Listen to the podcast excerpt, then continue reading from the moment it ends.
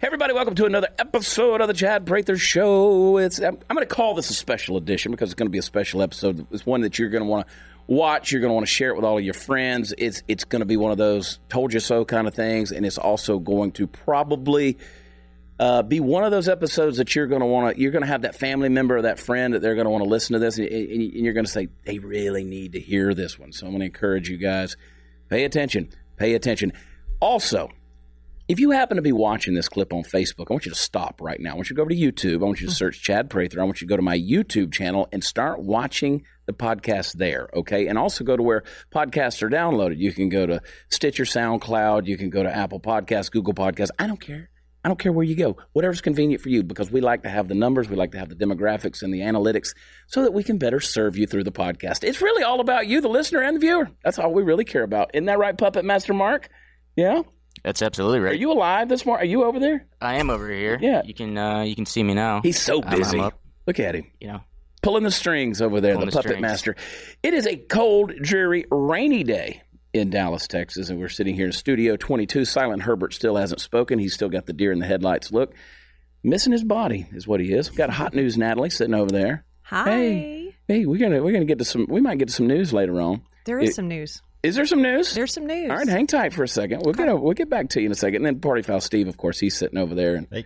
yeah, look at Steve's cup right there. This is he's a heathen. Look look at read his cup. What is it? This is why my mother gets mad at me, Steve. Oh, Yeah, I know. Oh, oh, you got to turn around to your logo. See, this is why my mother says. my mother gets on to me. I'm gonna I'm gonna introduce our guest, and then I'll tell you what my mother said. David Harris Jr. My man. It's good to see you all the way in from California. Yes, sir. I have been watching you and, and just paying attention to you for so long.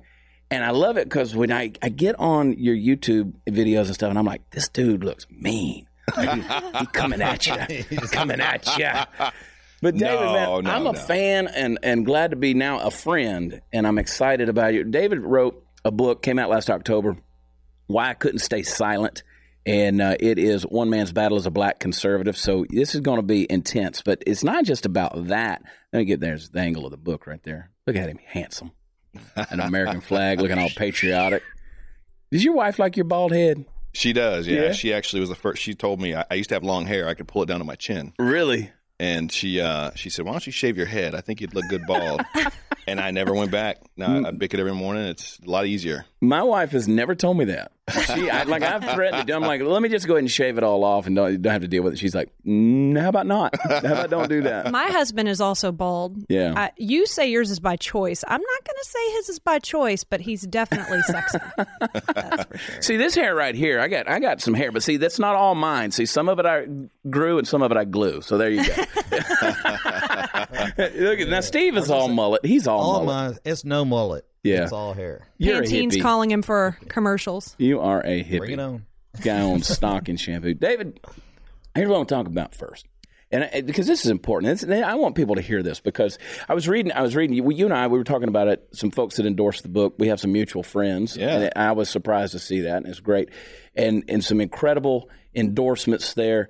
And and Candace Owens, who we all know and love, uh, wrote the Yeah. foreword for the book, and she's a good friend. And I appreciate you, man. I appreciate your voice. And and it- what I really appreciate is as a person, not only as a conservative, but a man of faith who is willing to stand against the uh, tides and the winds that of controversy and adversity that come your way for taking a stand. You've put up with a lot, obviously. We all do. Yeah, we all do. Yeah, it's like you said. I mean, once you if you're if you're doing something right, you're going to get challenged. Well, uh, you talk about faith, Yeah, right? Being a person of faith, and yes, I, I am because I couldn't, I wouldn't be here honestly if uh, if it wasn't for God in my life. I uh, I literally would not be here. But uh, in in thinking about that, and uh, the the man of the man that is faith himself, Jesus, that walked the earth, they hated him. yeah, I mean, they killed him. yeah. so you know when you think about it, it's like uh, we're suffering persecution. Uh, it comes at us, but I, I think to me that means we're doing something right. We're going the right direction. Yeah. No, you're right. Uh, Jesus did what he did, and they crucified him, and and still came back. Yeah, you know, absolutely. and that's the key. That's Yeah. that's the power that lives in you. Yeah. and and that's the beauty of it. And people say, "Man, why do you why do you do what you do?" And you don't have to catch all the stuff that you catch. I said, "But I got to stand for it." Absolutely. You know, I I am. Um, I want to get into this. I'm going to get ahead of myself by saying this, but you know, I I have always been a guy who is willing to stand on that platform of pro life. I believe in life, and I'm willing to. You know, the Bible says in Proverbs 31 8 says that you know you got to you got to speak for those that don't have a voice, and and I that's a mission in my life. And you had a video that came out went viral, and you spoke out on that, and we'll get into that in a minute. But I want you to go all the way back to young David Harris Jr. All right. and because because you you grew up you grew up in it, you had an interesting little journey. Oh yeah. Let's talk about that some. Oh well, uh, my mom is is white Mm-hmm. and she's in heaven now. My dad is black and he's just a big, always a big buff black man. I mean, he just just he looked mean. He's a big teddy bear. but uh, they got divorced when I was nine. I was nine and I left school like any normal day and went walking home. And my dad was sitting at the end of the end of the block with uh, with a van all full of stuff. And we moved from Klamath Falls to Redding, and that was it. I didn't see my mom again for a couple months Wow. in the courthouse. And uh, it's interesting. The judge actually brought me into his chambers. Uh, I was nine, my sister was two, and he asked me. He said, "Son, who do you want to live with? You got you to choose one." And at nine years old, the only thing I could think of was, well, I look more like my dad. You know, he's black. He's he's a man. He maybe he'll teach me how to be a man or whatever. I, I just said uh, my my dad because I look more like him. And that decision changed and caused some things to happen in my life where my dad showed love by roof over my head, food on the food on my plate, never had to worry about that. He actually took me out of Oregon because things my mom were doing that wasn't actually good and safe for me. I didn't find that out till years later, till actually a couple years ago. And so uh, the dynamic there from dealing with what I felt was not feeling loved because I'm a words of affirmation, physical touch kind of guy. Yeah. If you know about the five love languages. Yeah, I speak words of affirmation. Yeah. And uh, and I, I also speak gift giving. So There you go. I, I hate putting that out there because then my wife's like, mm. but I hear words of affirmation too. So yeah. So, uh, so that started an interesting dynam- dynamic. I felt out of place growing up in most uh, predominantly white town in Northern California. I got flack from some of the black folks in, in town because most of my friends were white. I didn't choose a friend based on their color. I chose a friend based on who who I got along with, you know, who I struck up a conversation with, and who was nice. But then I also got flack from obviously the white folks the, that the racist. Uh, at one point, I had to have my uh, my good friend, a white guy, pick up my my girlfriend at her house to take her to the semi formal so that I could be with her. No kidding. Because if they would have known that I was, they didn't know I was seeing her, they wouldn't have let her go. Right. So I dealt with that. Uh, I dealt with my share of that throughout the years, uh, my teenage years, and then October tenth, nineteen ninety three, is when God stepped in and transformed everything. What happened with that? What was the circumstance around that? so uh, I had uh, 16, 17 years old. I went from smoking a lot of weed, drinking a lot, partying a lot, to finding out at about 16 and a half or so that I could make a lot of money selling. So Yeah. I had a pager on. It'd go off 50 to 100 times a day Mm-hmm. from people wanting weed. Uh, crank was the thing in Northern California at the time, acid, shrooms, whatever. And my girlfriend, Jennifer, at the time, uh, her mom was a single parent. Jennifer was her only daughter. She was her. She was overly protective. She had one uh, boyfriend that she was seeing before me that was sitting on her bed in the middle of the daytime, and her mom came came home and walked in and went off just off the hook on him. What are you doing in my daughter's room? You better get out of there. You got no business in there. Mm-hmm. So I was over at her house uh, October 9th, and I had just gotten there, and I was in a room. We were laying down. We weren't doing anything yet. But uh, her mom came home. She was supposed to be gone all, all weekend at a church retreat. She came home, and we were just like waiting for a pot or a pan or a knife or a gun or at least the police or something. And she walked in the room and she said, What's going on? And Jennifer said, We're just hanging out. And then her mom said the craziest thing. She said, Well, is he staying the night? I mean, it was like a supernatural peace from God because he knew what was going to happen the next day. And so Jennifer said, Yeah, he was going to. And then she said, Well, you at least going to go to church tomorrow? And I said, well, this is my chance to look like a goody two shoes. So I said, Yeah. I said, we can go to my grandpa's church. You know, hint, hint. My grandpa's a pastor. I wouldn't go into church. And she said, okay. And she shut the door. So the next morning, I wake up, and I used to wake and bake, wake up and get baked, Mhm. and start drinking. Forty, Old English or something back then. Yeah. And I woke No up. Schlitz malt liquor. yeah, no Schlitz malt liquor. I ain't represent. Oh, you ain't keeping it real. Give it a rip. What's y'all rah, rah, rah? Love that. No, Love it. good. Love I love it. So uh, the next day I wake up and I'm buttoning up. Tell you the, the date of this. I'm buttoning up a purple jean shirt. Mm-hmm. That's not only got jean, but it's a jean. Like you can see the grooves. You know, it's Right. purple. And uh, I'm thinking today seems really different. I haven't smoked anything yet. I haven't drank anything yet. Today's a different day. And my grandpa's church service started at two o'clock. No, my pager didn't go off one time. Uh, full gospel COGIC church. You know, just get down, full gospel choir going Yeah. crazy. And the beginning of service, um, the choir would be singing, and then somebody would stand up in the middle of the audience and testify as to what God was doing in their life. Mm-hmm. And then the choir would would praise, and the people would shout, and then they'd st- they'd sit down, and then uh, the choir would go off again, and then somebody else would stand up. And over this time, it was becoming evident that God was real, and that He was actively working in people's lives. And not only was I missing out, but I was doing the devil's work. I had my pager on in church. So, You're looking to make a deal from the third pew. so yeah, right. I got to bounce. Pager didn't go off one time. Uh, I'm having this internal uh, conflict where I feel like, you know, I felt like I needed to stand up and just thank God that I was alive and not in jail or juvie or whatever. But it was like, who are you to stand up and say anything? You you deal drugs, Yeah. Mm. and it all broke. And I stood up, and I all I remember saying is, "I'm just glad I'm still here after 18 years." Mm. And I don't remember what I said after that, but the power of God hit me and flooded my being, and I took off running literally around the church. wasn't a big church, but I ran down the front, out the back, down the front three times. Felt like a thousand tons of weights were lifted off my shoulders. Things visibly looked different to me, and uh, I got back to my seat. And all I could think is, you know what? I can leave this whole world behind, all the partying, all the drugs, everything. But I really like this girl, Jennifer. What about this girl, Jennifer? And I really heard, felt like I heard God speak to me and say, "Don't worry about her. Just keep loving on me right now." Mm-hmm. And when I did turn down, turn and look at her, she had tears streaming down her cheeks, and she had her hands raised. And I heard God speak to me and say, "There's your bride." So we got married April seventeenth that next year, and this coming April next month will be twenty five years. That's awesome. That's awesome. What a story, man. Isn't it, isn't it crazy when you look at life, and especially as you get older and you look back on it, you're like, man, the things that I have been saved from and Yeah. saved to, Yeah, and the the just the because people would hear that story and they would say, "Oh, you had some big emotional experience or something like that." Well, how do you how do you do that? Well, I mean, because it's you know you can multiply that story by billions throughout history of people who have had Mm. that experience where God became real to them and it became a real thing and and it met them however they needed to be met yeah, in that moment. And everybody has that story. I remember when I was at the University of Georgia, I was a freshman at the University of Georgia, and man, I'd partied all weekend long. Partied all, I mean, just got crazy all weekend long, just doing unmentionables. and so, I, it, it, but Monday came around. I had a buddy of mine.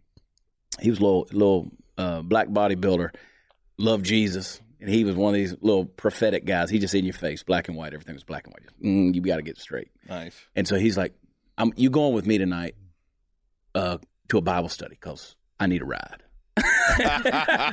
so here we go, my little Burgundy Nice. Grand Am. You know, my 1994 Grand Am. Here we go. It was it was it was older. It was y- older than that. I think it was like a 1988 Grand Am because it was 91. This was 91. And uh, I go to this Bible study, and this dude comes out, and he was really good. I'm looking back on it, this guy was a really gifted Bible teacher, but he comes out wearing like a toga robe, you know, like he's like he's he was kind of being in character, you know. Yeah, And he does this whole thing on the Sermon on the Mount. It's funny. I was like, I I don't think Jesus wore a toga robe, but whatever. what he was going for. So anyway, afterwards, all these people were going to go get coffee, you know, get ice cream and coffee and stuff like that. And so uh, my buddy Sam, he says, he says, I'm gonna jump in the back seat. Jerry, the guy that taught the Bible study, he's gonna ride with us. Now I got a cooler in the back of my car in the trunk. I can still hear the beer sloshing around in the melted ice and glug, glug, glug, glug. and I'm driving and and I'm I'm starting to get a little sweaty and I'm like, hmm, this guy's sitting right here by me and I'm like, roll down the window here and I'm I'm kind of like getting out of the window, you know. I'm like, oh, this guy knows everything about me. He knows all. I'm feeling guilt. You know, I'm feeling conviction. And I'm like, this guy knows.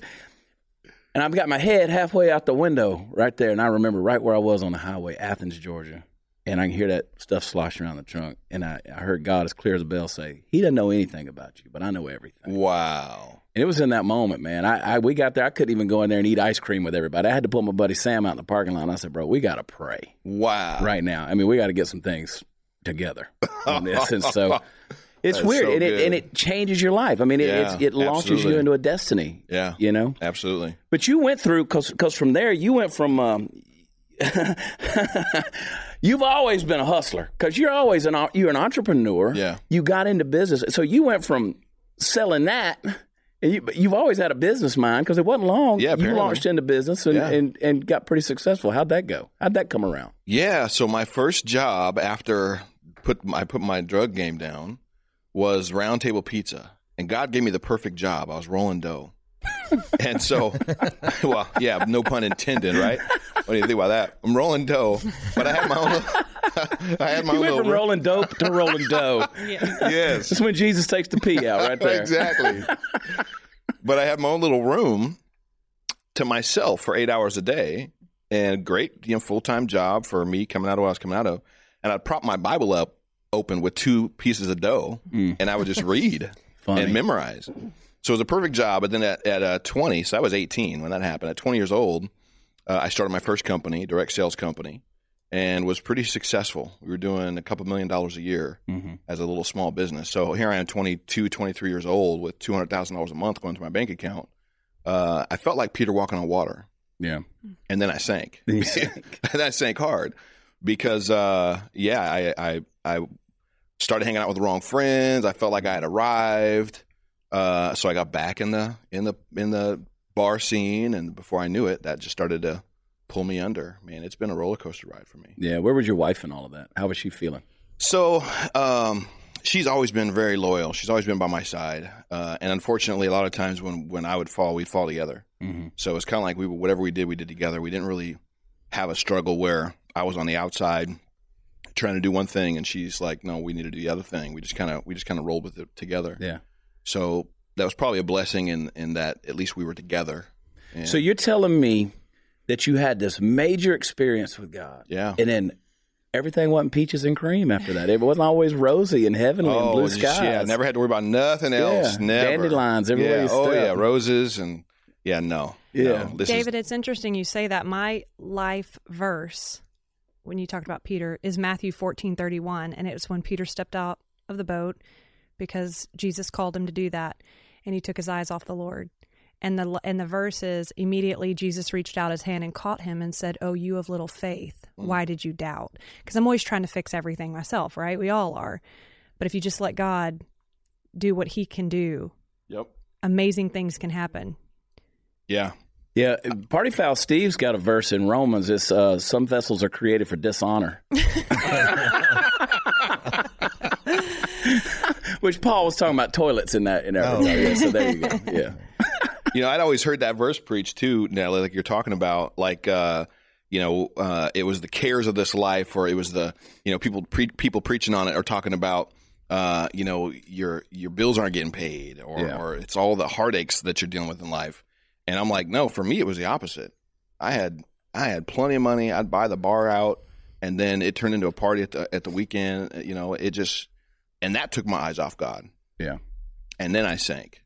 But like like you said, Natalie, he's he's always right there. He's so faithful. He doesn't leave us. Yeah, one of my favorite. One of, you know, Paul said to Timothy, he said, you know, hey, even when we're faithless, he's faithful. Yeah. because he can't. He can't. You know, can contradict himself. I mean, he, he is. He's going to be faithful, and I and I love it. You know, I've always told people. I said, you know, I pray for two things every day: for grace and for mercy. I pray for mm. grace that God will give me the power to do what He created me to do, and then mercy because I don't. I, I- don't deserve it, you know, mm. and, it, and it, the scripture says it is mercies from from you know everlasting to everlasting, which means it's eternal. Yeah. If you're willing to ask for it. You know, Peter said, "Look, God humble. You know, he he works with the with the humble. You know, but he marshals his forces against the proud. You know, you you you know, you know. So humble yourself under the mighty hand of God, and that's the thing, because He's going to give mercy there. Yeah. And it's because I'm telling you, man. You and I both know, and um, everybody in this room knows me well enough to know we I've marched through some places where it's like, I might not should have come out of that, Yeah. you know. And I think too. that's what I try to con- what I so you know people that know me and know me well they know that I, I pastored for a little while um, and I didn't know that. yeah That's I pastored awesome. I pastored uh, for about twelve years Wow. and so um, pastored three different churches, and so uh, wound up going through a divorce, absolutely broken. Mm. Went into the cave, hid out for four or five years, and just said, "I, I've lost my voice. I, you know, I can't. Wow. I don't have a platform to speak anymore. You know, I, I, you know, how do you how do you get up there and tell people how to, you know, help Wow. their lives when your life's falling apart? And so, you know, again, God's faithful Yeah. and and I always knew that that there was some way. I just felt like there was some way that God was going to bring me back and give me a platform to speak. And you know, there were times through those periods where I was like, Mm-mm, "I'm for, I don't want I don't want to talk to spiritual leaders. I don't want to talk to pastors. I'm I'm mad at the whole system. Wow. I don't want to be a part of church. I don't want any of that stuff, and I want out of it. And I think that's what people have got to hear because I truly believe, could be wrong, only eternity will tell. But I truly believe, I think I've done more good with my voice without a title in front of my name Mm. in the last, you know, six, seven years than I did 12 years I was pastoring. Because I was a great preacher teacher. I was a terrible pastor.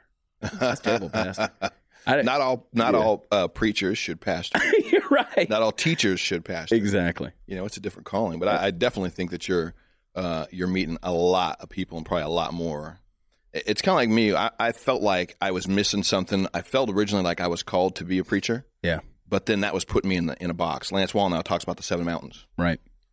and it wasn't until eight nine years ago that I realized I wasn't called to be in the church mountain. Yeah. I was called to be in the business mountain Yeah. and bring the kingdom with uh, with me and, and to everything I did in business. Yeah. And now we're in the media mountain, Yeah. but he's still Exactly. Yeah. And that was kind of my, you know, I finally gave myself permission to say, okay, well, I can use kingdom principles in the marketplace. Yeah, And it absolutely. works. And, I, and I started reading about that. But I always knew there was a voice there. And like you said, you bring it into the media. Like that's why I'm, that's why I refuse to, to cast off places like Hollywood because I know there are people that are there who believe like you and I do. There are people, but they, their, their voice gets diminished because of, of the outspoken ones that are that really operate in a big big live deception. Yeah. You know, There's funny to me that there. yeah. Did you see the the head, recent headline where it talked about Jussie Smollett? The cast of Empire wanted to send him an encouraging letter and stuff, and the uh, the that was the cast. The crew said no way, no, Really? no, because because you're you. You're talking about people working behind the scenes. They don't tend to hold on to the same crazy liberal ideologies and stuff like that. Yeah. That the, the the folk, the engineers and the folks behind the scenes, they tend to be a little more blue collar. Right. And they said, "No, we're not. We're not signing a card to Justin."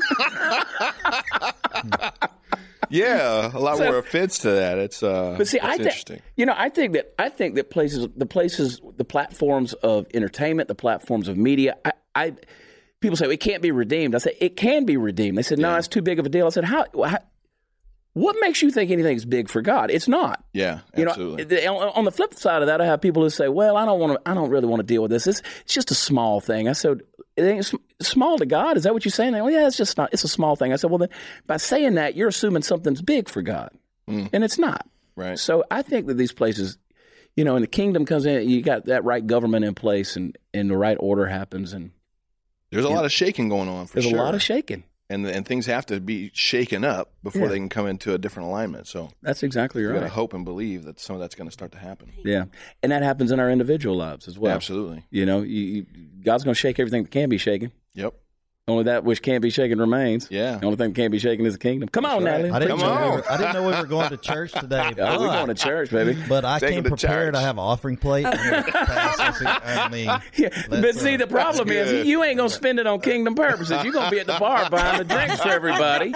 Steve, I know you. I'm you. not going to buy them for good. everybody. yeah, Oh, yeah, you took my card away. yeah. Steve, Steve's always saying he's like, man, if we if we fail on this, we could start a church.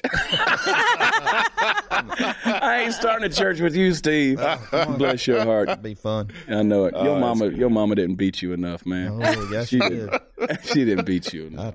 I Southern Yeah, Baptist preacher granddaddy. Well, Oh, I got Lord. my beatings in Oh, yeah. church, all the way out the back door. So what was next? What was the next step? Obviously, you turned it around, and and you you, you had a journey after all of that. Yeah, it, it was a, it was an up and down. God got a hold of me again, and then uh, my business that was doing so well uh, in 2004, I had to shut it down, Yeah. and I was used to a different lifestyle, and so I chose to go work on the road for a friend of mine that had a similar company Mm-hmm. in order to afford that lifestyle for my family, and that was about seven years of hell. Because uh, later on, God revealed to me, David, I never asked you to go away from your family Yeah. to earn to, to earn a living, make make money. Yeah. So I lived under a lot of depression, uh, a lot of alcohol abuse, Mhm. and uh, that took even a, a, a deeper turn when I was still dabbling with. Uh, uh, I went back to dabbling with cocaine because it's kind of a thing you do when you're when you're drinking. Is like you got to keep the party started, keep, Yeah. keep it going. So Sobers you up so you can drink some more. right, Yeah. so I'm I'm dealing with this massive amount of depression. I'm drinking a lot. I'm doing coke, and my friend and I go get some coke, and it won't it won't it won't crush up. It's mushy. If you know anything about cocaine, it's rocky, right? You need it to be dry. Yeah, Yeah. and so it didn't do that. So uh, he said, "Well, let's smoke it." So I said, "Okay," and took a hit, and he said that was crack. Oh wow. So that started a two year journey battle with crack cocaine where I almost overdosed and Mhm. die and died in 2011. Uh, in the moment when that happened in 2011, um, I took a hit and you're supposed to blow it out pretty fast. I was holding on to it because I felt like Superman and my eyeballs, Chad, started doing this that fast. Like you can't make your eyeballs go up and down that fast by Mhm. yourself. And I heard this voice right in the middle of that happening. I heard this voice that said, Don't freak out. Don't freak out. It'll pass. It'll pass. And uh, after about 60 seconds, it stopped. So the next day, I called my friend that I wasn't with, but had introduced me to this drug. And I told him what happened. And he said, David Harris, you need to stop. He said, Your body was about to overdose. If you would have freaked out, your heart would have exploded. You'd be dead. So, um, about two weeks after that, uh, my wife had, didn't know what was going on, but she knew something wasn't right. She moved out, she took the kids. And uh, Sunday morning rolls around. I'm in this big, huge 3,500 square foot house by myself. Uh, I had cleaned all the tools that I had, smoked everything I had, and it was just come to the end of myself totally. And said, uh, God, okay, I'm done. I made a mess of my life. What do you want me to do? And I heard him say, Go to church. And I and I said, uh, Have you been to my church, Bethel, on a Sunday? Right now, it's packed. It gets really packed. And I just heard him say, "Go to church." And I'm like, oh, "How am I going to argue with God? Yeah. I've got to do what he's. I, I got to just obey." And as soon as I just decided to obey and listen, I just immediately broke, started bawling. I was bawling all the way to the to- uh, all the way to the church, and uh, got to the church, got to the road that goes to the church, and the cars are lining the street. It's that packed. It's that Mhm. full. Get all the way up to the top of the of the uh, hill. Our church is on a little hill, and the cars. I see cars everywhere, and I pull past the parking lot full sign. It says parking lot full, and the very first par- parking spot's open. so I parked. I walk inside, and the overflow is packed. The bleachers at the time we had bleachers in our church. They're packed, and I'm standing there looking out over the audience uh, from the back, and I get this tap on my shoulder, and this lady says, "Are you looking for a seat?" and I said, "Yeah." She goes, "You can have mine." Right in the middle, third fr- third row on the uh, from the front on the left. So I'm like, kind of like, okay, you know, I go sit down, and the worship had just ended, bulletin had just ended, and the pastor Eric Johnson gets up to speak, and he says, "Today I'm going to talk to you about the prodigal son coming home, and walking into his inheritance." And uh, I turned and told one of the other pastors what I had just been through, that I almost overdosed. He's all, David, that's just not you. Obviously, hadn't been going to church for a while. Right. So he put his hand on my chest and he prayed, and um, uh, I got prayer from a couple other uh, friends of mine there there as well, and I I got completely delivered from every desire and had no withdrawals or nothing from that day. Never That's touched awesome. it again. That's but I still didn't lay down the alcohol. That was the biggest thing for me. Mhm. Um, so uh, all these amazing encounters with God, right? And talk about you know God's redeeming factor and, and His faithfulness and His desire to not give up on His kids. He's a good father, You know, so like, what good father would ever give up on their child? You'd never give up on your kid. Mm-hmm. And he's and we're fallible. We are capable of sin. He's not even capable of that. So that led me on a journey to uh, about a year and a half ago, almost two years ago. I went to a course called um, Restoring the Foundations, where they it's an amazing course where they actually walk you through. I had to do like a 15 page bio on my history, my parents, my grandparents, great grandparents, uh, the stuff they dealt with. It was amazing to see how many of my relatives. I had to call my grandma to get information from about her parents, about my mom who's in heaven now, uh, the other side of the family's parents. I had to talk to my dad about stuff. That's when he re- let me know the reason why he took me out of Redding. If I go back to when I told the judge Mm-hmm. uh, I want to live with my dad, he said, "Well, I had to get you out of that situation because your mom wasn't around. He had left because they were they were doing some. They were my mom was doing some things uh, uh, honorable, and then uh, he'd check on me, and I was just with the babysitter, and he was like, "I just got to get my kid out of there and, and get it, make sure he's taken care of." So at this course, restoring the foundations, it took it go it takes you to ungodly beliefs that we can have that we don't even know are there that actually drive our life. And if I could tell you just two of the ungodly beliefs that were broken off me that I realized I had no idea were, were guiding my life, two of the 13 that were revealed in this thing for me was one was I make bad decisions. That was actually a belief of mine. And that's traced back to me telling the judge I want to live with my dad. Because for my whole teenage years growing up, I hated that I lived with my dad. Yeah, you you you made that decision and you told yourself Internally, that's what you do. I held myself decisions. responsible Yeah. for telling the judge that I want to live with my dad because I didn't see him loving me by a roof over my head. head. I didn't know he was taking care of me in that way. I just saw that I didn't get words of affirmation. Yeah. I didn't get physical touch. This was birthday or holiday. I didn't get any of that stuff. And then I'd go live with my mom for two months out of the year, and she would give all that stuff to me. So I had so much bitterness and resentment towards my dad. But at the core of it was a belief that I make bad decisions. And the second one was the women I love the most and need the most will leave me. Hmm. Because at nine, again, I just didn't see my mom anymore. Hmm. Uh, so there was there was 13 total ungodly beliefs that had been driving my life that I had no idea about. And when God revealed those th- things to me, and then revealed the truths to those things to me, it broke so much off my life, and that actually is what delivered me from alcohol. I haven't had a drink in over a year and a half That's great. and from that freedom and, and i'll tell you the, the you know when you go you travel a lot Mhm. you ever get somewhere or you're you left the house you're at the airport and you realize you left something behind and it was kind of important you know that sinking feeling you get when you realize oh i left it behind Yep. I'm leaving this house with this couple where i just went through this this uh, restoring the foundations and i return my rental car i'm in the shuttle going to the airport and that sinking feeling hits me hard. Oh, I, what did I leave? I left something. I checked. I got my luggage. I got my laptop bag. I got my phone. I got my sunglasses. I got my water bottle. I have everything. What did I leave? It was spiritual baggage. Hmm.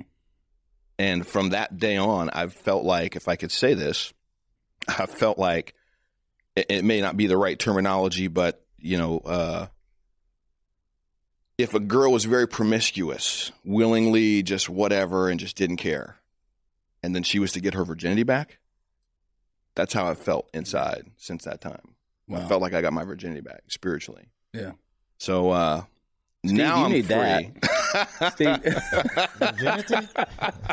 Steve, whatever. Steve needs to take the course. Easy now.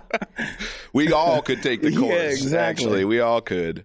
But uh, That's awesome. Yeah, so that's that's the that right there. I know. I think. Uh, I believe, and I absolutely feel that there was the the final the final. Not that I'm not going to have struggles again, but never with alcohol or drugs again. That's great. Yeah, it's been completely broken, and it's from that freedom that I was able to then write a book. Yeah. Let's talk about the book. And I know, and let's talk about did you, when you did the video that you did about abortion, did you expect it to go viral?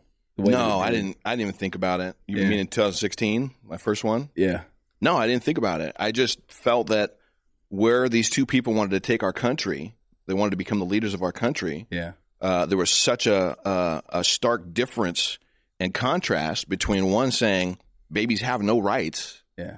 even up to the time of pregnancy, if they're in the womb, which is murdering babies, and then one saying I'm pro-life, period, and we need to protect the babies. Right. And so I just got on my Facebook page, a couple thousand friends, no public figure page, and just ranted.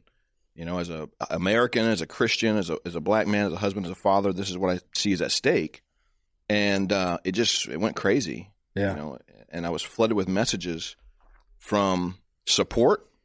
Uh, I was flooded with messages from hate, which always seems to come from the black community. If I can be honest, it's crazy. Black, sometimes Hispanic, but I don't have white folks call me coon. Yeah.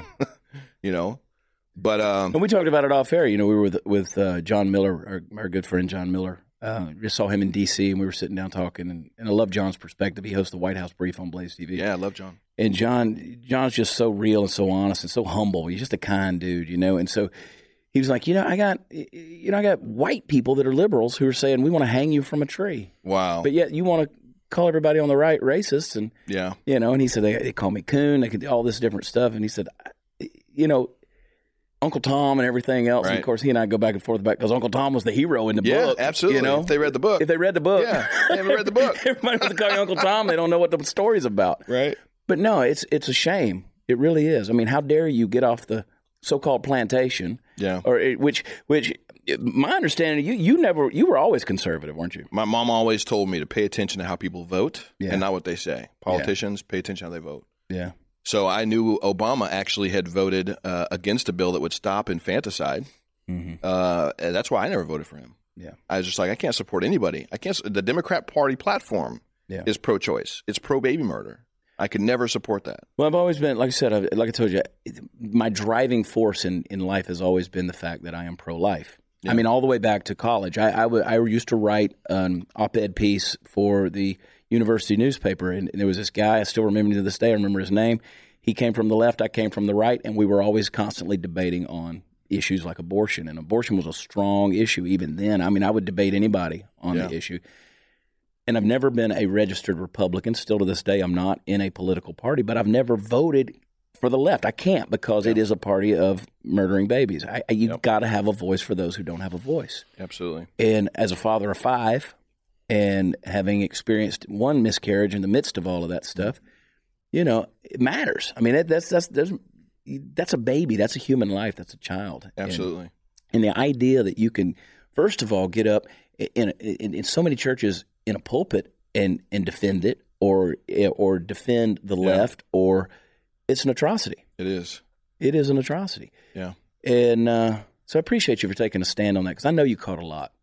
I know I catch a lot. I can Yeah. only imagine you, especially being a black guy, caught a lot. A lot. Yeah, I catch my share, but again, we all do. We all you know, do. we all do. But it's the good stuff out there. Yeah. Uh, I share the story in my book. My wife came out publicly to support Trump because of his pro-life stance, and had never came out publicly about the fact that her mom was planning on aborting her. Mm. And she, uh, her mom was in the abortion clinic and decided to leave at the last minute, and had my wife. My wife didn't find this out until my mom, her mom, was on hospice. She was Mhm. battling cancer, and uh, she didn't win that fight. She's in heaven as well but she was battling cancer. She was she had hosp- we had hospice at our house. She was living in our house, and my wife's mother's sister, so Jennifer's aunt, was over visiting, and just kind of out of out of nowhere, uh, as uh, we're just hanging out in the in the kitchen area, Jennifer's aunt says to her mom, "Jeanette, aren't you so glad you left that abortion clinic?" Wow. Jennifer had no idea. So she then felt even more elated that her mom left and had her and was able to, you know, meet me and have, uh, even the hell I put her through. We had a lot of good times too. Yeah. But uh, we got two amazing, beautiful kids. So she shared that story uh, on Facebook and went pretty viral. And then uh, one of the miracles that I also share in there is that uh, a friend of mine named David had a girl uh, that he knew that was contemplating having an abortion. And he didn't know if he'd be able to say it, the right thing to her. Hmm. So he sent her that message that went crazy. And he sent her my wife's testimony. And she decided to keep the baby. Wow. So a year later or so, he sent me a picture of little baby Ian. That's awesome. Yeah. miracle. And that's a miracle. And it's a miracle Yeah. of life. And I mean, you know, Yeah. and that's the thing. If folks have got, let me get, get that thing right there. I'm like, that's so much handsome. You go to Davis, David harrisjr.com and get it. You saw, I'm gonna prop that thing up so we can see it on the wide shot as well.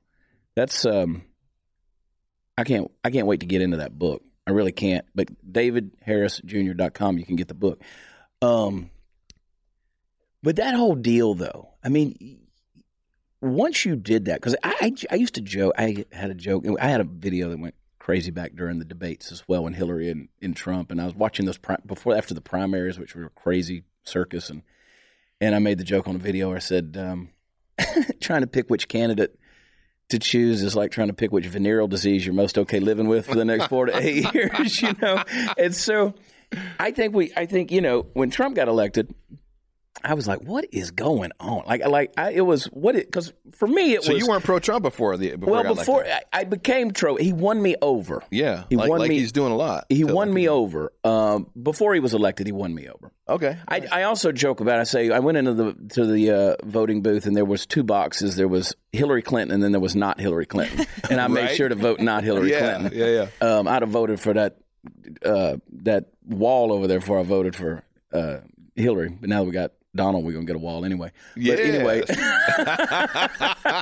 vote for Donald's a vote for the wall. That's no, right. we um uh I, and he won me over, and, and he won me over on a couple of things. So one thing was I watched his children Yes. and how they responded to him, and I watched his grandchildren and how they responded to him, and I was like, Yeah. this is not a mean spirited man. That's right. I mean, he's a billionaire, mogul, playboy. He's got his past. He's got his history. Right. He's he. But you know, I, I watched the whole deal, and then I watched, and I've watched since, and I'm like, this guy, um, he hasn't done anything that's not pro America.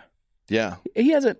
Done, I can't say that about Barack Obama. right. No, not at all. He No. hasn't. done- I can't say that about Hillary Clinton. No, no. But I haven't seen Donald Trump. And then people say, oh, well, you know, and I know people are commenting right now because you're trolling and you're on the thing and you're leaving your comment, blah, blah, blah, blah, blah, blah, blah. But you're also living in the best America in your lifetime you've ever lived in That's right now. exactly right. You got more money in your bank account. Yep. And if you don't, it's your own fault. And let me tell you something the economy's booming. Unemployment's at a historical low for blacks and Hispanics. You got a GDP of 4%, which, you know, somehow he found that magic wand that Obama said couldn't be found. So you're living your best life right now. And if you're not, it's your fault. That's right. See, that's another thing. Poverty's a spirit. It absolutely you, you can't. You talk about leaving baggage behind. I got people. people that are impoverished, you can throw all the money at them in the world. They win the lottery, and they're going to be. They'll be back in poverty in a matter of time Most do. because it is a spirit. Yeah, it's a mindset. You got to break that off. Yeah.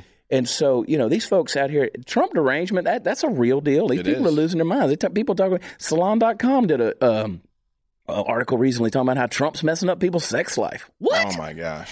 What? if you think about Donald Trump while you having sex, you got the, you got other issues. Yeah, you got, you got some other problems going on. You got other issues. I mean, I love Donald Trump. I think about him in, in a, a lot, but not during that time. No! not during that time. Maybe Melania. of the of yeah, the maybe Melania. evening. There you go. Uh-huh. that's when Ivanka. that's when I don't do Orange that Man either, bad. no, no. You've been to the White House a couple times. Yes, I How's was that? just there. How was that? I mean, were you? They just did they just lock the doors because they saw a black man coming and they And were they- like, "We're yeah, so they racist." said absolutely not. Yeah, they said no. These Yeah. these black folks can't come in. No, he invited all 400 of us in October Right. uh, for uh, Young Black Leadership Summit. I spoke at that, and he invited us all to the White House, and I got to uh, uh, give him my book, and he saw that and said, "Whoa! And here, take a picture. Take a picture." He took a picture Right. with it, and then later I realized I didn't get him to sign one. So I was able to go back to the White House just a few weeks ago, and this time I made sure uh, I got his. I got his signature on a book now Yeah. too. So, but he's so genuine. Yeah. He's real. He's genuine. He takes the time to listen to uh, the people. He takes the time to share his thoughts. He doesn't have to take time out of his day, Sure. you know, to do that. We're not. We're not. You know, celebrities like uh, you know Obama's always bringing in all the stars and giving them all medals and stuff. And it's like you know they're all patting themselves on the back. He wants to talk to and, and speak to people, Americans, Yeah. and he took time to honor us. Uh, and so it was amazing. Yeah. always good to. People don't realize, and, and I know a lot of folks who have been around him personally, met him personally. And it, it- first of all, he's from Queens. He's a puncher. He's a counter puncher. He's going to knock you out, and he, he's going to get personal with you. That's that's that's just the nature of the man. That's how he is. Um, and you just have to understand that mindset of where he comes from and what he's been through. And, and sometimes you have to get a little bit of a sense of humor because you know he's he he's funny dude. I mean, Yeah. he's he's got a sense of humor, but people just don't get it. I mean, they man can't do anything right. But uh, my buddy Terrence Williams almost got himself killed trying to get the White House the I other day. I was like, Terrence, I texted him. I was like, dude, I was talking to him last night. what? Yeah, because he, just had the surgery a couple days He ago. did, And- yeah, and- Friday. And I'm like, he dude, released yesterday. because I was he- I was headed up to CPAC and uh, was texting him. I was like, dude, if you're still in the hospital, I'll come see you. And uh, you know Terrence, he's always good humored and stuff like that. Yeah. And so anyway, I was I said, man, I'm praying for you. And brutal. Yeah. I hope Terrence good. owns lift after all that. I do too. no, I mean he had to, he had a broken neck I know. in the hospital. It almost, I mean, honestly, could have been really bad. The ambulance drivers, the EMTs, made him walk from the car and get and get up in the ambulance because Oh they didn't gosh. believe he was hurt bad enough to need a stretcher. oh my gosh. So he's got he's got he's got something with the hospital too. That was Yeah. that I'm sure made it worse. Yeah, because I talked It to was him bad all the day around. of the accident. I talked to him. I said, "Dude, what what can we do? What you know?" Because he was in D.C. Like I said, he was on the way to the White House. Yeah, yeah, the whole deal. And so he'll get to go back. yeah. He will. What's what's? So, talk to me a little bit about the whole Blexit thing. I mean, your opinion on the movement, where it is, where it needs to be, where it's going. Well, I think Is it's it a successful movement at this point? it's just started. Yeah. I think it's been a success in that they've had two of them so far that have uh, have been pretty pretty packed events. I was I spoke at the one in Los Angeles. Mm-hmm. Um, Candace invited me to speak at the one in Richmond, and I had missed my daughter's birthday because I was at the White House meeting the president. Mhm. Uh, and she wasn't supposed to be home. She was going to go on a trip, then she decided not to. Oh, wow. So then I missed the actual birthday dinner. So I said, so I couldn't miss the birthday party that they were having for when I got home. So I didn't get to go to that one. But uh, Candace is amazing. I mean, she's she's tenacious. Uh, she's driven. She knows what she wants to do and how and how she wants to do it. And she's got a lot of people that support her in this movement. So I think it's been successful. I think it's only continued to grow and become more successful uh, in waking Americans up, obviously black Americans, to realize that they've got a voice, they've got a vote that matters, and it shouldn't just be blindly given away to any political party. We're not saying just give it to the conservatives or just give it to Republicans. It's like, hey, look at look at your value system, look at uh, what lines up with your value system, and then vote your values. And for the for the for the a large part of the black community, we've got a rich heritage of faith. To go back to that, Yeah. and if uh, I don't know how we ever got to a point, especially 60 years ago, Mhm. when I think the black community was even stronger in faith uh, over across the board than it is today, and largely in part because a lot of the black pastors that are supporting the Democrat Party, I don't know how people of faith could align themselves with a party that believes in murdering babies. Right. I just don't. But we've got to wake the people up, and so I think Candace is uh, is uh, is on the road to doing that. One person can't do it. You know, I couldn't do it by myself. She's not going to do it by herself. Uh, it's going to take a team of people networking together in, in unity in order to really bring this to the focal point. Uh, focal point. So Candace wakes up one day and all of a sudden Kanye West is on the team, and all of a sudden, boom, that's that's out there, which turns into a media crazy frenzy Yeah. circus and all that thing. Do you think it was good overall for the movement, or or was it a distraction? That's a great question. I actually wrote an entire chapter called Kanye in my book where I talk about the Kanye effect. Uh, I think it was amazingly good for the movement because he couldn't take it back, even though it was a few months later and he maybe tried to backtrack or whatever. When he, as soon as he said, after again 18 months of silence on Twitter to his millions and millions of followers, he had not tweeted a thing. I personally, I share in there what I believe he was battling with, and I think it was he. I think he was battling with whether he should stand up and speak his his voice on what I think God was actually trying to speak to him. Mm-hmm. And so his first tweet out, I like the way Candace Owens thinks, put her on the map. It immediately drew drew attention to a black conservative and her uh, her videos. She she just she puts it out there. She's accurate. She's articulate. She's smart. She knows her stuff. And so it immediately gave black people uh, a, a- approval, if you will, or even an option to even listen to a black conservative Mm-hmm. because that's just not it's unheard of in the black community. So I think the approval rating doubled in a in a week or two immediately, uh, and I don't I don't think that I think that started a momentum that it wasn't undone when then Kanye backtracked a little bit. So I think it was it was great for the movement. I can't wait for more uh, prominent conservative blacks to uh, to get up and speak their speak their uh, their heart on the issue as well. Um, and and it's a work in progress. Yeah, you know but it's a fight. We're willing to we're willing to fight. I, I you know I admired him for doing what he did, and uh, you know, gosh, he's such a lightning rod anyway, and to do what he did, and Yeah. boom, there it is, and people have differing opinions on it, but I appreciate it. I mean, he, he took him, he took a massive, he, he took a massive hit for doing what he did. Yeah, You know, absolutely. still takes it on a daily. You know, uh, folks like actress Stacey Dash. I mean, she's been an outspoken conservative for a long, long time, and yeah and um, also also uh, my um, celebrity crush. But whatever, whatever, we'll leave that. Stacy, if you want to come on the show. but no, I, I love it. I love watching it, and I love. I don't care what the. I I just love common sense. You know, Yeah. I don't care. I don't care what color face it comes out of, as long as the common sense is coming out. And that's what ha- that's what's happened. Is so much deception has happened, Yes. and, and people are living with a with a brainwashing. It, it really is, and it starts young. I mean, I've got I've got really good friends who's who you know they grew up in the black community. They said, "Man, I, my grandmother taught me how to milk the system." You know, I mm. can't. And now you got these candidates that are coming along, and at least three of them are saying, "Well, let's let's consider reparations." Right. It's like you could, because I think that you're seeing so many folks who are coming over to the right side. Now they got to Yeah. buy them back. Right. That's exactly. And I'm like, trying to do. when can y'all get rid of this slavery mindset? Yeah. Quit buying human beings. Exactly. Because that's The- exactly what they're trying to do. That's exactly right. Yeah. It's that's a, it's a slave mentality. It's a it's a plantation of the mind, yeah. and uh, and it and it keeps people victimized by telling them they're a victim Mhm. and telling them they need help. Yeah. No, we just need the opportunity to get up and get out and put our best foot forward Yeah. with opportunities that we can uh, that we can run with. Yeah. Um, that we that give us the ability to change our own life. Yeah.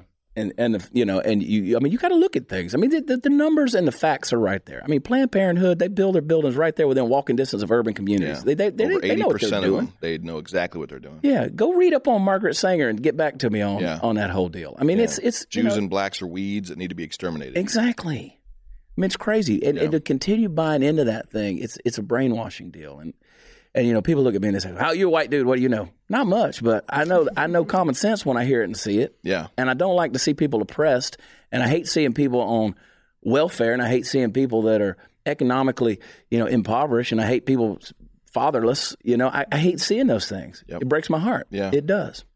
Talk about. I want you. I, I got to get back to this uncorked. Yeah. How'd that thing come around? So my wife and I started that company, Uncorked Health and Wellness, Yeah. by almost six years ago. Actually, April will be six years. Health and wellness supplement company. Products to just help you get the most out of your life. I'm drinking our superfruit herbal beverage. Mm-hmm. Uh, that's good for you. Actually, gives you good mental clarity, focus, and energy. Uh, we got a detox that ladies love. They love they love to not blo- feel bloated. I need to get my wife detoxed. And, and a lot, there's a lot of gluten intolerance issues out there. So there's a lot of constipation. I think we're a constipated nation. Oh, I'm constipated right now. Yeah. I got some detox Yeah, for okay. You ain't never been constipated. I'm the most regular cat on the planet. trust me. so that's uh so we started that which it got us so good because he'll uh, my my voice my verse I anchor my life to uh, is all things work together for good. All things, the good, the bad, the ugly, the indifferent. God will he can cause all things to work together for good if you just if you give him the opportunity to. And so the amazing thing about this is we've been able to see a lot of people's lives change for the better, getting people off too much coffee. Uh, a lot of police officers, sheriffs drinking pots of coffee a day to get through their day, and then it has it, it has really negative effects on your central nervous system. Uh, it can have really negative effects on your gut. So drinking that hot's a great alternative for that. Um, we've seen some amazing transformations happen, and then I got to meet a lot of amazing people. That's how I got to meet Lance Wallnau. Mm-hmm. Uh, Rick Joyner had me on the show. He Sure. loves it. Gave us a great endorsement for it. Bill and Beni Johnson love it. And so, uh, yeah, it's been a, it's been an amazing journey to see that happen as well. That's awesome. Yeah. You folks get that through your website as well. You, you Uncorked. have you have uncorked. Uncorkedliving.com. Yeah. Uncorkedliving.com. Yep. And you were slipping stuff. To, I thought it was a drug deal going down outside. You slipped stuff to our, our, our president, uh, the president of the network, Gaston Mooney. I was like, "What y'all doing? I gave him one of these. You what you you I'll trading the one. good stuff?" I'll give you one. You I were drinking one. coffee, so I didn't give I, you one yet. I know. I had to. I got some more for you. Give me this thing right here. Put that in my See, coffee. uncorked.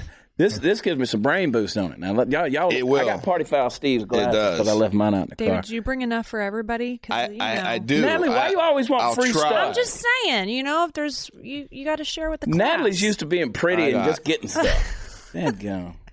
Candace, I what have a you couple talking about more. over there? You I got some more. Sitting over there quiet as a church mouth back over there, hanging out. All right, you just mix this in water, huh? Yeah, mix it with water. If you like Uncork drinking, it. see if somebody likes drinking coffee, it's a, that's a great alternative. Yeah, Just put your put hot water in your mug, yeah. pour that in there, stir it up.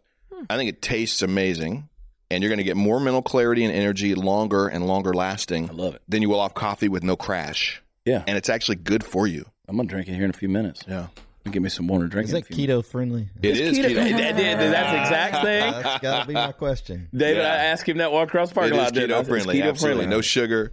We dedicate five uh, minutes on every episode to keto. Right. Dude. We're all about keto, man. We're all about keto. I Nice. got I got converted to keto, clean living keto, healthy, right kind of clean keto. yeah, it's It good. took me a year. Took him a year to get me converted over to it, but yeah, Nice. I know. But but like that, I do the roller coaster thing, just like faith. I fall out, and every now and then I eat a tortilla. Flour. I know. A little sourdough bread. Natalie, what you got? You got anything to ask David? David, I have a question for you. I, I saw a video on your Twitter, and it was, I guess you're at a women's march. And oh, was it a gal- recently? yeah. Did I dream that? There's a gal you that She told had her you. shaved head. Uh huh. And she said something about fear. Pay, don't pay attention to facts. Pay attention to my fear of your MAGA hat. what? Yeah. Can you explain that to me? Yeah, that was very interesting. Mhm. That was uh, uh, the Women's March in Los Angeles. I was there for Blexit, and it, it was a setup because they they were literally right outside my hotel room when I woke up. Yeah. So I go out there and I got my hat on and I went I went right down to the middle where they started, or where they were finishing, and I just wanted to answer questions and talk. And this gal with a shaved head, she uh, it's interesting. I still have to share. I've been so busy. I haven't shared the part right before everybody saw me talking to her. She was jumping up and down, shouting and screaming and dropping f bombs at my friend Derek, who was not getting through to her. He was it was just not clicking. And then I started talking to her, and uh, and within literally 15 seconds, it was like a total God thing. She gave me a hug, and then we kept talking, and then everybody sees the rest of the clip. Mm-hmm. So the rest of the clip is she's talking about we should listen to um, emotions and not uh, what did she say? She said emotions are real. They're one removed from spirit. We don't need to listen to logic. And I'm thinking, okay, well, you're talking about emotions, uh, or you're talking about fear. That's emotions. Logics are facts. So you should we should listen to emotions and not facts. And she said, yeah. Yeah. And I'm like, that's the problem. We can't you can't trust your emotions. Emotions change. Right. Um, so it was a very interesting uh, dialogue that did that video went pretty crazy, but I still got to share the other part of it because at the beginning she actually was at least listening to what I had to say, and then but then she brought up the MAGA hat. She's like, "But that hat makes me makes me afraid." like, there's nothing to be afraid of. Did you see? It was a headline. It was a headline just came out. Uh, Reed College, Reed University, whatever it is, Reed College. They, they they have a new deal. If you want to be an RA, you know, resident assistant that works in in the dorms, and you know, kind of a hall monitor that lives there and watches out for the. They said that they're now teaching them classes that they have to understand uh, overt and covert white supremacy, signs of white supremacy, which goes everything from the hate speech and of course the derogatory terms, but all the way to the MAGA hat. Wow. And so you, you you know so the RAs at the college have to pay attention to the and I'm like It was equal to racial slurs. It was right up. they at the said MAGA hat was e- equal to a racial slur and that's ridiculous. I've never I've never had a So MAGA ridiculous. hat. I just never wanted one many- until now because now I just wish somebody snatch it off my head. Yeah. then it'd be on. yeah, I'm telling you. How That's what I wait for.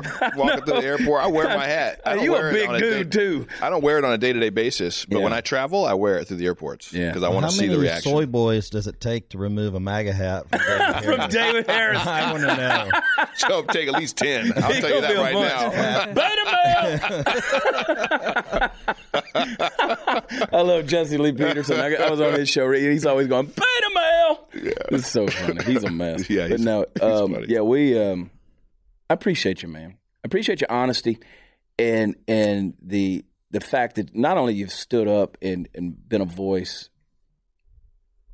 of logic and reason and common sense, but just and I, like I said, you've taken it, you've taken the stuff and you've taken the pressure, but just the honesty about your faith. I mean, you're not perfect. You haven't been living a, you know, you've you've No. ups and downs, and people need to hear that. They need to know that it's a journey. It is Yeah, life is life is a big old journey. one of the one of the best words I heard way that I, I heard it put was is uh, it's a romantic journey of faith Mm-hmm. with God because it is a journey and it's supposed to be romantic with our Father. Yeah. You know, it's supposed to be romantic with Him, but uh, but it's a journey. He's faithful. You know, Paul says that, you know, you cry out Abba Father and and you know, Abba in Aramaic is is phonetically one of the easiest words to say. It's one of the word, first words they would teach babies to say. Daddy. And they would take honey and they would put it. They would they would put it in their mouth, and by pulling it out, they would kind of create that Abba sound. Huh. And that was they wanted the first words that come out of their mouth to be Father, Abba. Well, Well, that, it's, it's it's an intimacy. It's a simple intimacy. Yeah. Well, it's the Allah is actually the intimate form of father, which is daddy. Mm-hmm. That's exactly right. Yeah. And and you know I love that Luke 15. You talk about the prodigal son. There's one and, and which people think that that's one parable. It's not. First first there was the lost sheep, then there was the lost silver, and then there was the lost son. And and it, Jesus told all one big parable. The first one it with the you know guy has um, or the lost coin. You know there's two coins and drops one. That's is a is a fifty per you know or whatever it is. It's a, it's a, it's a percentage thing that's happening, and it gets bigger and bigger all the way to the son. You got Yeah. two sons, and he and he loses it, and it's just bigger and bigger. And that's always been my thing. Is, is he's in the middle of this pig slop, sold himself out. Everything he's ever believed in, he sold out, Yeah. and, he, and he's and he's just ruined. And it says, and he came to himself Yeah. came to himself. And that's what I hope that people, both politically, spiritually, mentally, all the way around, emotionally, would you know, if you listen to this, come to yourself, Yes. come back to your senses, Yeah. and that's that's what I see you as a as a beacon and a voice in the world today that's shining brightly, just telling people, come back to yourself. And I mm-hmm. appreciate that about you, man. Thank you very much. I love you. Love you too, Love you, brother. I appreciate you. Been watching you for a long time. yeah, I've been watching And you. man. appreciate your videos and your Good candor stuff. and your directness and your quick witted speech. Your, So just fast. your talks, man. You So just fast. I'm like, blah, blah, blah, blah, blah, blah. My mother tells me to slow down all the time, My mom used to tell me that. but it's the shtick, you know. You got to. no, it's it's So I used, to, good. I used to do these videos and I tried to do them in a minute and see how much I could say in a minute. And, and uh, I don't know. This doing the podcast helps me slow down a little bit and just kind of think out loud. But why I couldn't stay silent. Boom. David Harris Jr. Go to davidharrisjr.com and uh, you're going to love this book. Got, got a pretty wife on the back. You can't get it. You, got, you just got to get the book. You see she's pretty. I can't believe she stuck with you all these years. Yeah. Boy, you, Amazing you like me. woman. You married up. God bless you. I sure did. Absolutely. go get it. Hey, also, while you're on the internet, you might as well go to blazetv.com slash Chad. Use promo code Chad. Get an annual subscription, and you get all the content. Uh, Humor Me with Chad Prather is on there. In fact, we just did a recent episode while we were at CPAC uh, on black conservatives. The entire episode, 23-minute episode on black conservatives, and, and we really had some powerful voices that, that spoke out on that thing. A lot of different perspectives. Everybody's got a different journey. So go get it, subscribe to it, and remember, where podcasts are offered, go subscribe, download it every week. We're here Monday through Thursday. Listen to it. And uh, this is one you want to share with your friends. So go get the book, davidharrisjr.com, and uh, go follow him on Twitter as well. You see the Twitter handle on the video there. Let's say it out loud for people that are listening. David J. Harris Jr. at David J. Harris Jr. That's the same on all of them Facebook, Twitter, Facebook. Instagram, On the YouTube. gram. You see that lady got mauled by that jaguar trying to take an Instagram, trying to take a selfie. Is that what you were trying to do? She tried I didn't know what you were trying to do. over the fence. oh, man. With a cat. With a cat. I guess the wall was working to keep the cat out. The out. walls work. Ain't that something?